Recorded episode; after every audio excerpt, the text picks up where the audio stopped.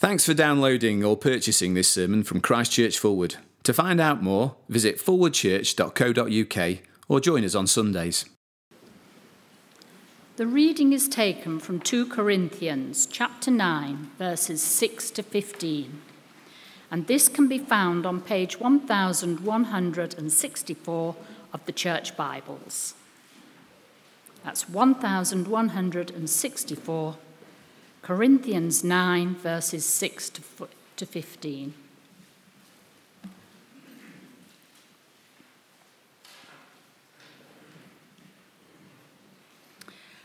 Remember this whoever sows sparingly will also reap sparingly, and whoever sows generously will also reap generously.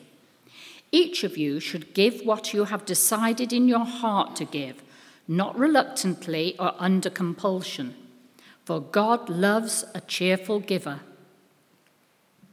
And God is able to bless you abundantly, so that in all things, at all times, having all that you need, you will abound in every good work. As it is written, they have freely scattered their gifts to the poor, their righteousness endures forever. Now, he who supplies seed to the sower and bread for food will also supply and increase your store of seed and will enlarge the harvest of your righteousness. You will be enriched in every way so that you can be generous on every occasion. And through us, your generosity will result in thanksgiving to God. This service that you perform is not only supplying the needs of the Lord's people, but is also overflowing in many expressions of thanks to God. Because of the service by which you have proved yourselves, others will praise God for the obedience that accompanies your confession of the gospel of Christ, and for your generosity in sharing with them and with everyone else. And in their prayers for you, their hearts will go out to you because of the surpassing grace God has given you. Thanks be to God for his indescribable gift. This is the word of the Lord.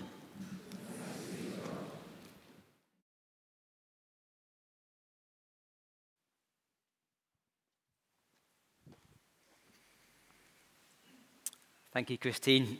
Good evening, everyone. It's very good to see you. If we haven't met before, uh, my name is Pete. I'm on the staff team here, and it's a joy to be with you tonight. Uh, we're looking at 2 Corinthians 9. It's on page 1164 in these church Bibles. Uh, let me pray as we look at God's word together. Our Father, we thank you that when you spoke, you brought light out of the darkness when you created the world. And we thank you that by the power of, you, of your word, you can bring light to our darkened hearts. I pray tonight that you would be at work in each of us to open our eyes afresh to see your glory and the glory of your Son, our Lord Jesus Christ. In his name we pray. Amen. During the pandemic, lots of new trends emerged. Um, almost overnight, it seemed that everyone was baking sourdough bread the price of a puppy doubled. And I'm told that uh, subscriptions to Netflix uh, went through the roof. All these trends I can understand. I mean, who wouldn't want to flop down on the sofa to watch a good film with some freshly baked bread in your hands with a little puppy snoring beside you? I get it. There is one new trend that I simply cannot understand, though. And sadly, this trend seems to be lasting better than the other ones. This trend is wild swimming. I know some of you here tonight have been sucked in by this new trend. You know who you are. And uh, what I can't understand about wild swimming is it's not just that people go and find some windswept spot and willingly jump into icy cold water it's also that they love doing it. Uh, we had some friends staying the other weekend, and they went wild swimming twice in one weekend here in the Peaks. And they tried to convince me to come as well, saying, You'll love it. It's madness. As we turn to our reading in 2 Corinthians, there's something else that sounds like madness. I wonder if you noticed it. Verse 7 A cheerful giver. If we're a Christian here tonight, then we probably know that right through the Bible, the Lord calls his people to respond to his generous gifts to us by being generous to other people. But the thought of giving our money away often feels like jumping into an icy pool of cold water.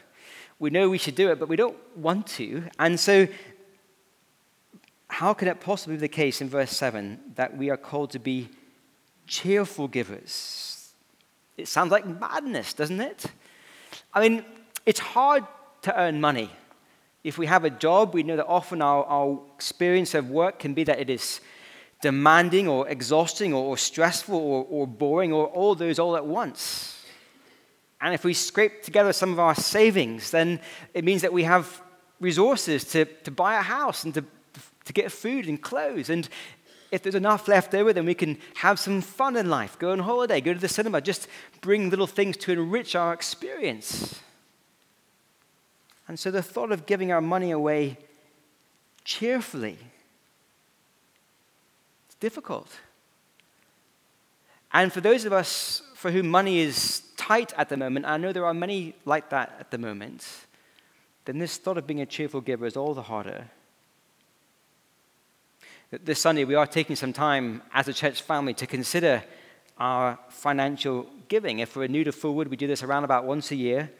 Um, my goal tonight is not in any way to induce a sense of guilt or compulsion. In fact, verse 7 says that this should not be how we give, and nor should it be done publicly to impress other people, but rather a matter of the heart, done privately. And yet, I do hope, as we look at God's word together tonight, we'll see how it is possible to give cheerfully. So let's dive in. I've got three reasons, three points tonight why we can be cheerful givers. I do want to say, if, if you're the kind of person who listens to the length of each point and get worried about how long the sermon is going to be, the first point is much longer than the second two points, so don't give up hope.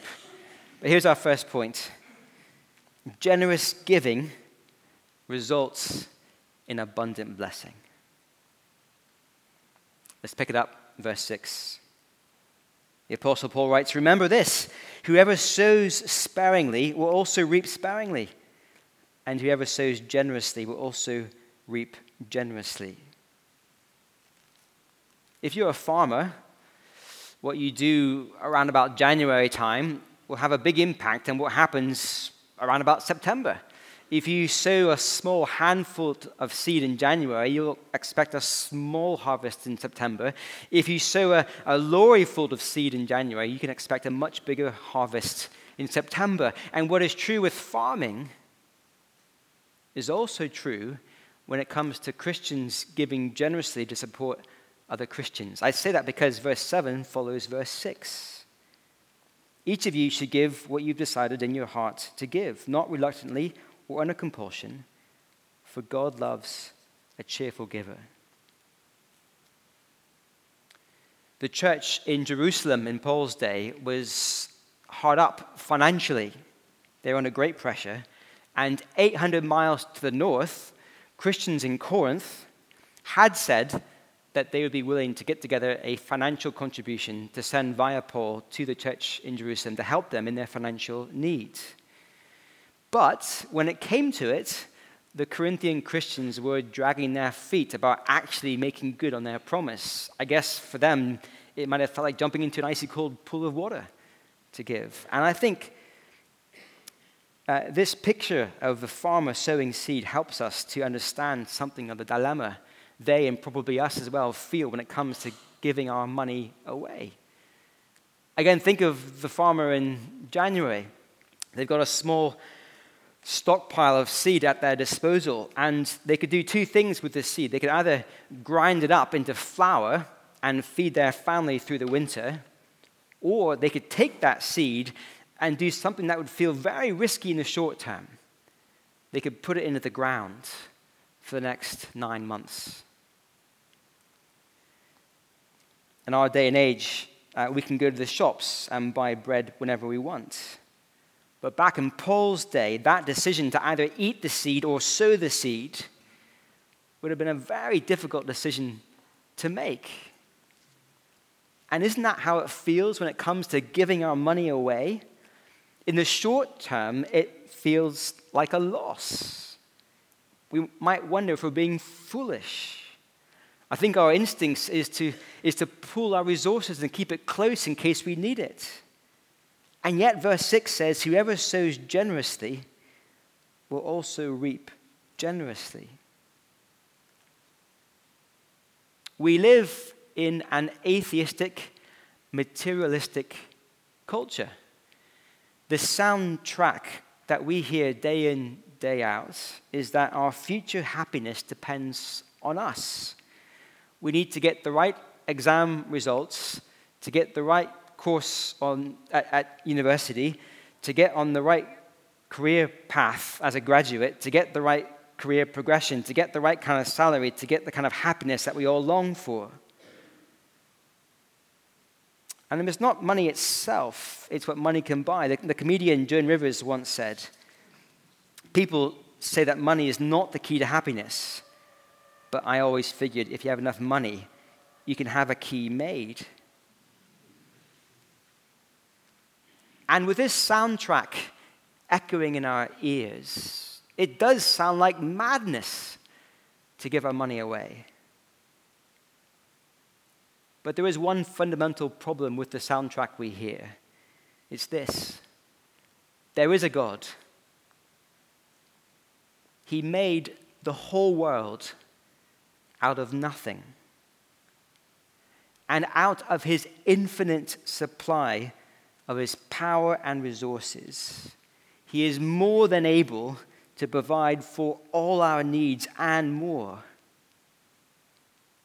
And in God's world, when God's people are generous with their money, something amazing happens. Verse 8 And God is able to bless you abundantly. Or verse 11 You will be enriched in every way. And so here is one big reason why it's possible to be a cheerful giver. In God's world, generous giving results in abundant blessing. I think it's possible to think of God as being slightly tight fisted or, or, stingy, or perhaps overly demanding of us, maybe asking too much of us, or, or even that perhaps that God doesn't really care about our daily struggles and challenges. But God is not like that. And he has demonstrated in history once and for all just how generous he is by sending his son, his much beloved son, into the world. Uh, just in the previous chapter in 2 Corinthians, 2 Corinthians 8, verse 9, Paul has written, For you know the grace of our Lord Jesus Christ, that though he was rich, yet for your sake he became poor, so that you, through his poverty, might become rich. You see, the Son had it all in heaven, but such is God's generosity that He came down from heaven, took on a human nature in the person of Jesus, so that He could die in the most horrific way on the cross for us. He became poor so that we could become rich in the most amazing way. And when a person puts their trust in Jesus, we are adopted into God's family. We become co heirs with Christ of an amazing future inheritance that is glorious, being kept for us in heaven until the day Christ appears. And this is what God is like so generous that he would give us his only son and welcome us into his family. And if that is, God is, if that is what God is like when it comes to those big things, surely he can care for us in the smaller things of life as well. Generous giving results in abundant blessing. I know many of us here tonight will have experienced this pattern in our own lives. We have taken that risky step of giving our money generously to support gospel ministry, and it has felt like a cost. We have probably felt the, the, the, kind, of, the, the kind of loss of it. And yet, we've also discovered again and again the Lord's faithful, generous provision for us. And when we see this pattern at work, it is exciting. It's joyful to realize that God is actively at work in His world to bless and sustain His people so that we can be generous. This is no prosperity gospel. With the prosperity gospel, that the goal is to gain our own personal wealth for our own good. But look at verse 8 again. And God is able to bless you abundantly, so that in all things, at all times, having all that you need, you will abound in every good work. The goal of God's blessing here is not to help us convert the basement into a swimming pool and to put a Ferrari on the drive, but rather to support us so that we can go on being generous in the future. That's the good work Paul is talking about in verse 8. Uh, look at verse 11. You'll be enriched in every way so that you can be generous on every occasion. It's a stunning picture of how God's world works. The all powerful, all wise, all resourceful God of heaven delights to pour out his blessing on his people so that they are able to be generous to others. And as they are generous to them, God is generous to keep the supply of resources topped up so that this cascade of generosity can continue. We cannot outgive God.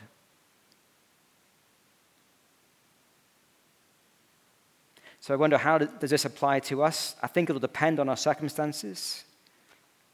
Uh, for some here tonight, perhaps our position is more like the Christians in Jerusalem. Our bank accounts are empty, uh, we're in need.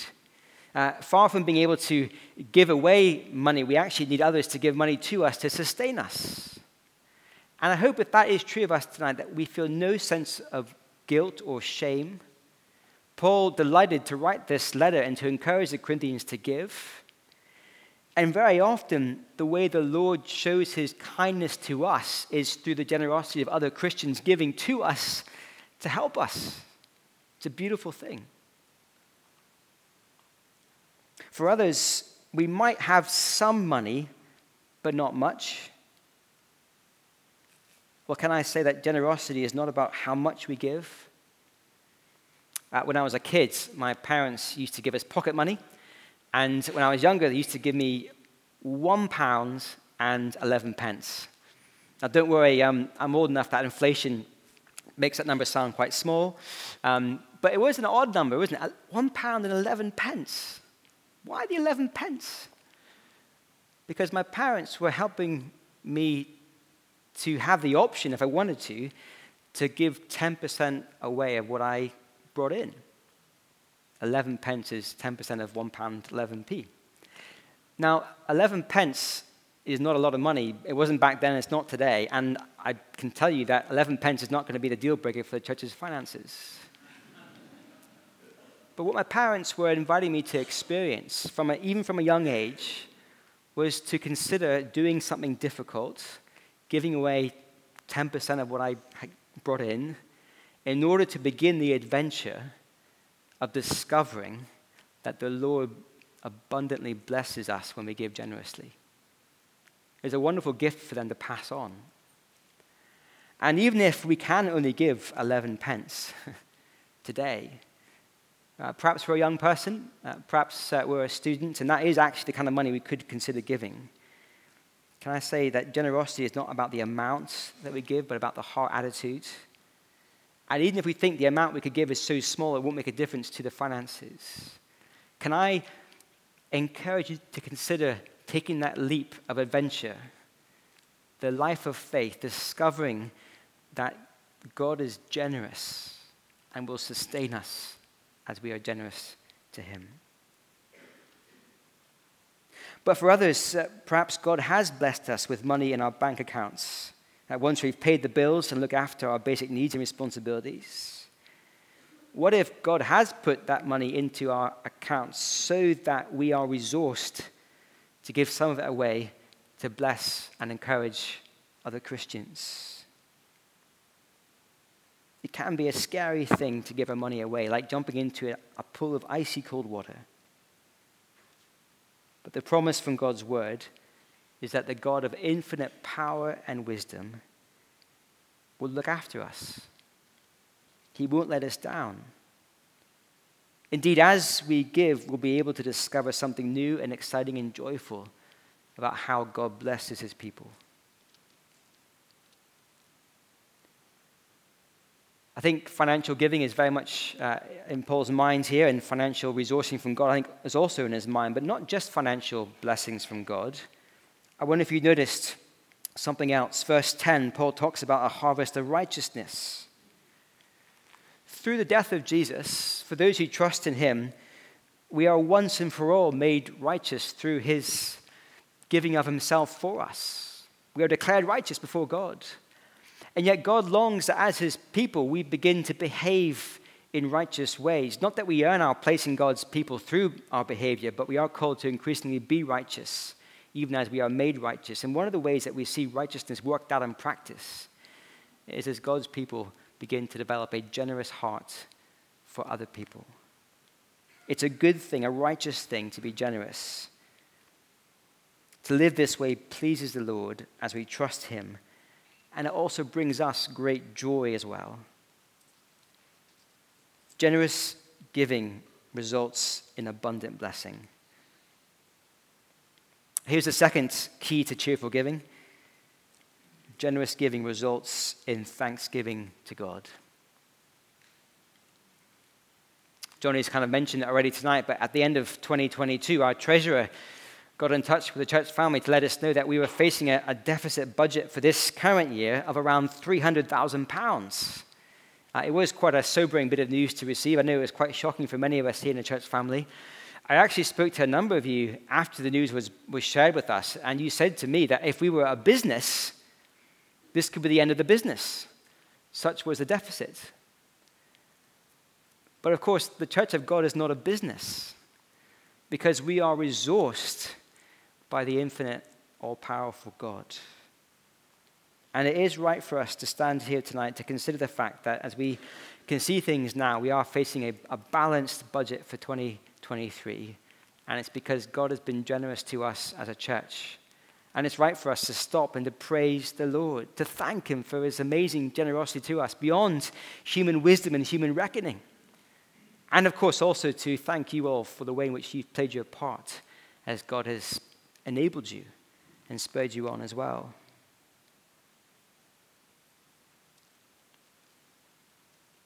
Look at verse 12. This service that you perform is not only supplying the needs of the Lord's people, but it is also overflowing in many expressions of thanks to God. It's right, isn't it, for us to stop? Like Paul was trying to get the Corinthians to pause and to consider God's amazing blessing, his resourcing of his people to be generous, and to praise him for what he gives us. That's why we've called today Thanksgiving Sunday, as well as a gift Sunday, but a Thanksgiving Sunday. We have an amazing God who has been so generous to us in so many ways. It's right for our hearts to be stirred towards thankfulness But there's another kind of thankfulness going on here in verse 13 as well. Uh, verse 13, because of the service by which you have provided yourselves, reproved yourselves, others will praise God for the obedience that accompanies your confession of the gospel of Christ and for your generosity in sharing with them and with everyone else. If I can go back to my analogy of wild swimming one last time, there's that moment of standing on the edge, I'm told, um, when you're thinking, can I go through with this? Can I really jump into this pool of icy water? And it can be true with our financial giving as well. Certainly true of the Corinthians as they struggled to actually follow through on their promise to give. But when someone does take the plunge, and when someone does actually give, well, verse 13 It's a sign that the gospel of Jesus Christ is bearing fruit in their hearts and their lives. And to see lives being transformed by a generous God who sent his son to die for us, being transformed such that we would give our money away to bless others. It's another cause for praise. God is at work in the world to change hearts and lives, to make people who are not by nature generous into people who are increasingly generous. And again and again, I've seen this here at Fulwood. I've seen the church family here gripped by God's gospel and his generosity to us and responding in amazing generosity towards other people. And it's wonderful to see the gospel bearing fruit in people's lives. Generous giving results in thanksgiving to God. And our final reason for joyful giving is this generous giving results in strengthened relationships. Look at verse 14. And in their prayers for you, that is the Jerusalem church, in their prayers for you, their hearts will go out to you because of the surpassing grace God has given you. When Christians experience the generosity of other Christians, it strengthens the relationships. Hearts go out to others. What, that's what was happening between the Jerusalem church and the Corinthian church. Uh, we see it today with our mission partners. The PCC have committed ourselves to giving a significant amount of our budget every year to supporting our mission partners elsewhere in this country and overseas. And time and again, our mission partners report back to us how wonderful it is to know that they are backed by us, not just in our prayers and in our communication, but also in our financial giving. They feel it from us, and their hearts go out to us. The bond between us is strengthened as we give to support them. And it happens within a local church as well. Uh, the pocket money of a nine year old is not going to go very far when it comes to paying the wages of our staff team who look after our children and families ministry. And so, how wonderful it is for parents to know that there are 20s and 30s in the church family who, who don't have kids, who cheerfully and sacrificially give of their money into the general fund of the church to help support lots of things, but including our ministry amongst children and families. Parents, be encouraged and when we spot that, I'm sure your hearts go out to the 20s and 30s. Thank you for supporting my children. Students, we love students here at Fulwood. I know many of you can't give very much financially. Many of you have big loans and debts to pay. I hope you feel encouraged that many within our church care about student ministry. We love you. We want you to grow spiritually. In fact, we love you so much that many give sacrificially and generously to the work of the church so that we can pay for our student team to look after you and build you up in Christ. And as you realize that, perhaps your hearts will go out to others who've given that you might be supported. There is something wonderful about God's people being generous to others that strengthens the bonds, the relationships between humans.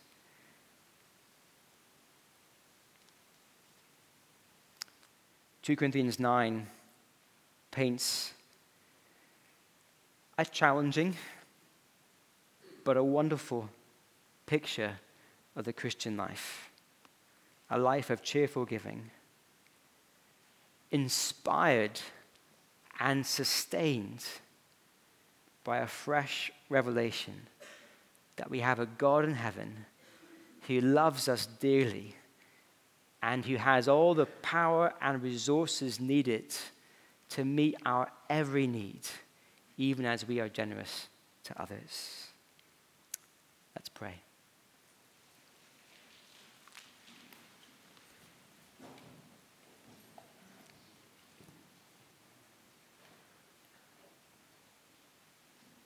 Father, I thank you for the way in which the Apostle Paul understands the Corinthian church and their struggles to actually give. Thank you that your word does acknowledge that it's hard often to give our money. It's scary and difficult. Help us to see afresh the glory of your generosity, to see your heart for us, to be persuaded that you are for us, that you care for us. As we look at your Son and how you gave us the most precious thing you had, persuade us afresh that when we live for you and trust you, you will never let us down. And I pray this for your glory and for our good. In Jesus' name we pray. Amen. As we respond, we're going to sing two songs that remind us of the glory of our God.